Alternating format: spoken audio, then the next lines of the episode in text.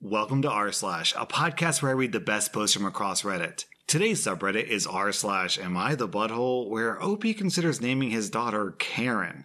Am I the butthole for kicking a friend out of my house for what she said? Earlier today, I had two friends over to watch a game and catch up, as social distancing rules had eased up a bit in my area. We're all women in our early 30s. One friend, let's call her Amanda, has had a very tough couple of years. She lost her husband last year. He was on deployment when he passed away. And tragedy struck again when her six year old son passed away from cancer a few months ago. And needless to say, she was and still is devastated. And this was the first time she felt like hanging out since the loss of her son. My other friend, let's call her Becca, is very traditional and religious. While Amanda and myself aren't religious at all, but our differing views have never been an issue, and we've gotten along just fine with Becca since we met her four or five years ago. A few times in the past, Becca's brought up what she believes are the benefits of religion, but she's always dropped the subject when we weren't responsive to it. Neither Amanda nor I have held any ill feelings towards her about this, as she wasn't too pushy with her beliefs. Now onto the situation that took place today.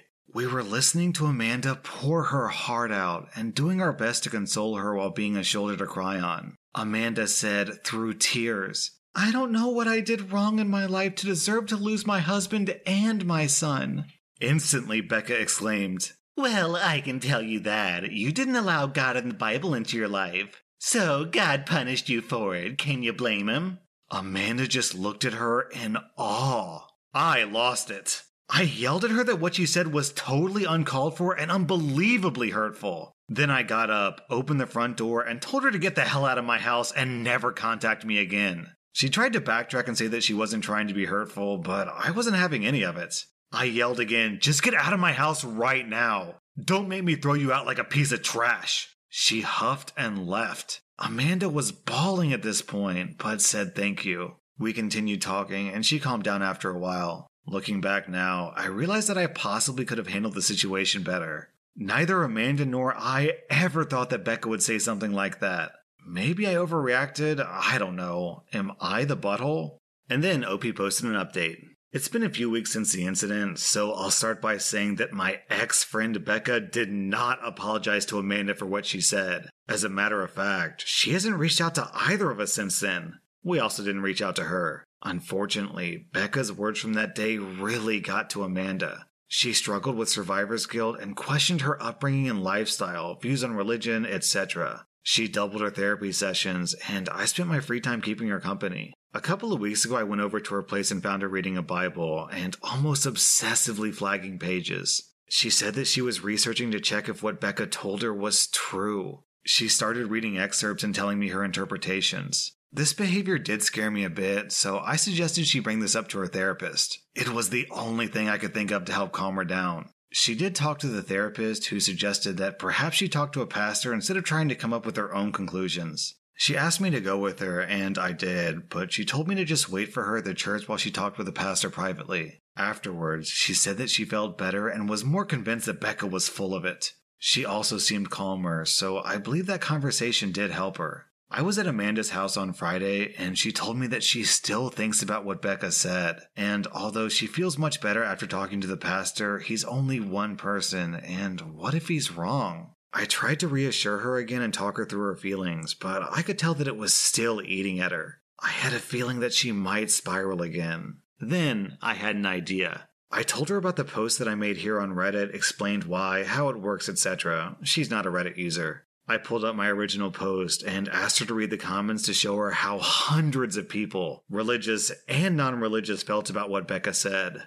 We spent the evening reading each comment. She cried, she laughed. She was surprised and overwhelmed at the amount of support and reassuring words from all these strangers. I could tell she was more and more relieved as we read. She's been in a much better state of mind since then, so seeing hundreds of people disagree with Becca's words definitely had a positive impact on her. So, dear Redditors, thank you from the bottom of my heart for helping my friend with your kind words and reassurance. She has a long road ahead of her in this grieving process, but she's going strong. OP, I'm really glad that the Reddit community could help out Amanda, and going back to your original post, I'm giving you 0 out of 5 buttholes. If anything, I think you showed too much restraint. I'm going to read this post from Jake Fortune. not the butthole. I mean, you could have handled the situation better, but you probably aren't big enough to physically grab Becca by the collar and belt and throw her 10 feet out into the front yard like in the cartoons. Am I the butthole for refusing to name our daughter Karen?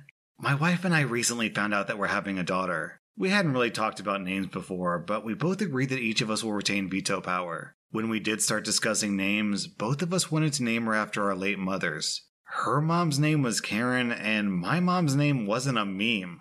I told her the baby can take my mom's name as her first name and her mom's name as a middle name, or have an entirely different name, but I can't okay Karen as a first name in any case. She got offended because she just wants to honor her mother and thinks I have a problem with that. I just don't want to set up our daughter to be bullied throughout her life. I told her I'd be fine with whatever first name she picks as long as it doesn't lead to the baby being picked on later in life, but she's pretty insistent on Karen. OP, memes live and die pretty quickly, so there's a decent chance that by the time your kid becomes school age that Karen won't have the same connotation. But then again, there's also a good chance that it will. So, as a person who literally makes a living making fun of entitled Karens, I have to advise against naming your kid Karen. I have to imagine that you'd be setting up your kid for a lot of potential bullying from other kids. Actually, I'm curious is there anyone listening to this video who goes to school and knows a Karen? Does the Karen that you know get bullied much from other kids? Because I have to imagine that whenever she gets a little bit upset, everyone's like, calm down, Karen, or don't be a Karen. But I don't know. It's been a while since I've been to high school, so I'm just guessing. Am I the butthole for telling my stepdaughter to go ask her real dad when she asked me to pay for her plane tickets? I married my wife Elise 12 years ago. She has a 16 year old daughter, Anna, from her previous relationship, and we have a 7 year old son as well. From pretty much the beginning of our relationship, Anna and I have never gotten along. I don't know how to emphasize that this is not because of a lack of trying. She just doesn't like me. When she was young, she was scared of me and afraid that I'd tear their family apart. Nowadays, it's more of a neutral dislike rather than strong antipathy, so I suppose that's progress. Elise is a stay at home mother, so she relies on me for income. As a result, I pay for everything for Anna food, clothes, volleyball fees, field trips. I take an interest in her hobbies, I go to her games. I'm not saying I'm perfect, but I try my damn hardest to be the best stepfather that I can. But it's so hard. She's always giving me curt, one word responses. She's always giving me an attitude. She does things to get a rise out of me, staying out late reeking of booze, always trying to sneak boys in. Typical rebellious stuff. But I always let her know that I love her and that I'm there for her in hopes that her douchebag teenager phase passes. The opposite is true for her biological father. She adores him. I can't tell you why. He never goes to her games and always makes excuses for why he doesn't want to see her. He forgot her birthday last month and she cried herself to sleep.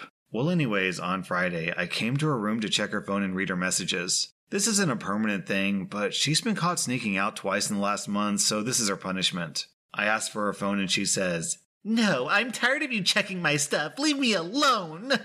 I tell her I'm not asking again, and she goes, Just F off already. You're not my real dad. You never have been. Stop acting like you can tell me what to do. Before getting up and slamming the door. Like I said, guys, I'm tired. Tired of the blatant disrespect.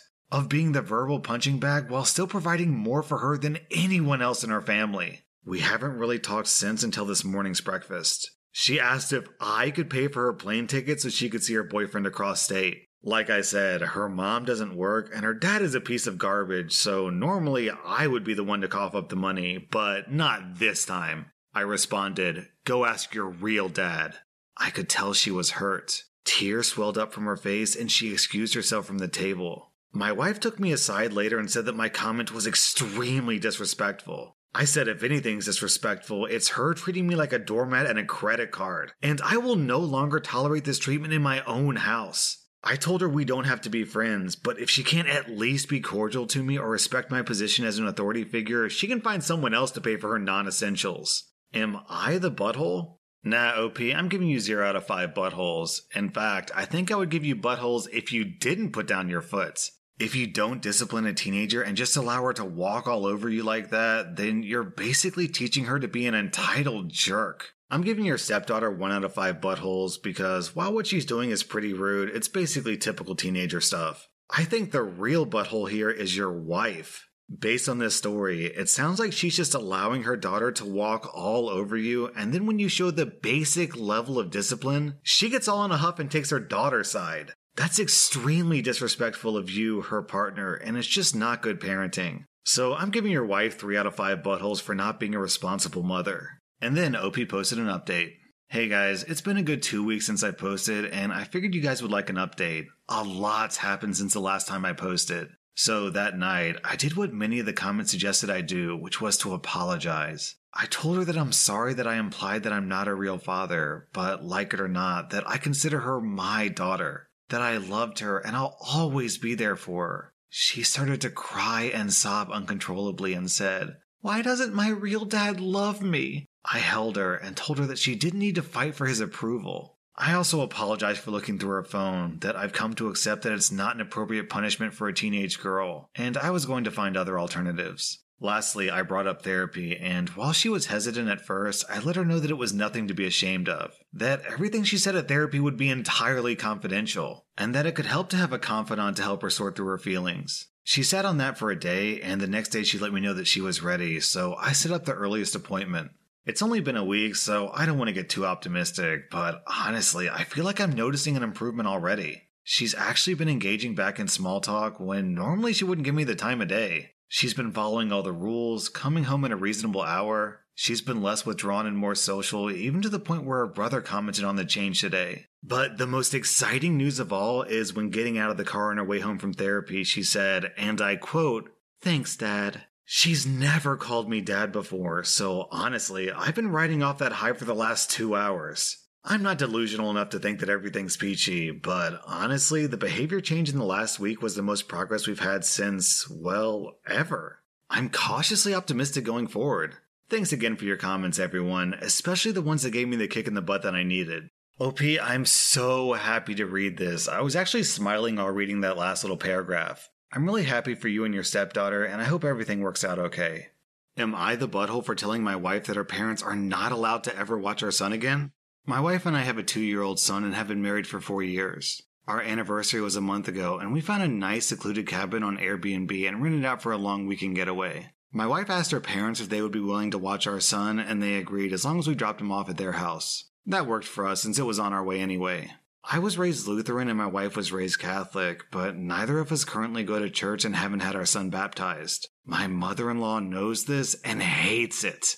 She thinks our son needs to be baptized or he'll burn in hell. She's that kind of Catholic. So we go on our trip, and when we pick up our son and ask how the weekend went, my mother in law says that everything went fine and that she saved my son's soul from the devil. I ask her what she meant, and she says that she had our son baptized that morning at her church. I tried my best to keep my cool so I didn't scream at my mother in law in front of my son, but I pretty much grabbed my son and left. On the car ride home, I was fuming and told my wife as calmly as I could that this would be the last time her parents have our son unsupervised. She tried to downplay what her mom had done, but I told her we need to wait until we get home to talk about it because I'm not fighting in front of my kid. When we got home and had a chance to talk about it, things got heated. I told my wife that I no longer trust her parents with our son, and that if they did something like this behind our backs, then I can't trust them to respect our wishes as parents in the future. I said this was a huge breach of trust and that I will forever look at her mom differently. She continued to try to defend her mom, saying that she was only doing what she thought was best for her grandson. She even downplayed it by saying that it's just a little water and a few words, and we don't go to church anyway, so what does it matter? I told her that under no circumstances will I allow her parents to watch our son by themselves again. I said that we can still let them see their grandson, but only if we're present. I also said that if she doesn't see what the big deal is with the situation, that maybe we aren't on the same page as parents and maybe we need to see a counselor. She started crying and said that isn't the kind of decision I get to make on my own, and I'm the butthole for trying to tell her what kind of relationship her parents can have with our son. I told her that I no longer have any trust or respect for her parents, and that I don't know if there's anything they can do to repair that. I told her that I don't care if that makes me a butthole, but what her parents did was unforgivable in my eyes, and they put themselves in this position to lose privileges with our son. She's been trying to convince me to change my mind for the last month, but I'm not budging. To me, this is a hill that I'm willing to die on. OP, let me get this straight. Your wife said that you're the butthole because you made this decision on your own, but apparently it's okay for her parents to make a decision about your kid's baptism on their own? Nah, OP, it doesn't work that way. You get 0 out of 5 buttholes, your wife gets 2 out of 5 buttholes, and her parents get 3 out of 5 buttholes. In, in fact, what your in laws did was so unethical that even the Catholic Church agrees that it's unethical. Down in the comments of this post, Catholics were pointing out that secret baptisms against the parents' wishes violates church law. And if this was done by a Catholic priest, then OP can and should file a formal complaint with the church. And to this, OP replied, I didn't know this. Thank you for this. I'll be doing that ASAP. And to that, someone else replied, I was going to say something along these lines as well. There were a number of hoops to jump through when my kids were baptized, one of which included going to a class and signing paperwork. It's possible that your mother in law is lying or that it's not an official baptism. So, thinking about it, that actually makes it worse. Either she lied with some sort of like unofficial baptism, or she's been planning this months in advance. She already took the classes and already forged paperwork so that she could baptize your son at the soonest possible opportunity. So, OP, I agree with you on all counts. This is a hill worth dying on. That was r slash am I the butthole. And if you like this content, then check out my Patreon where I publish episodes that I couldn't publish to YouTube. Also, be sure to follow my podcast because I put out new Reddit podcast episodes every single day.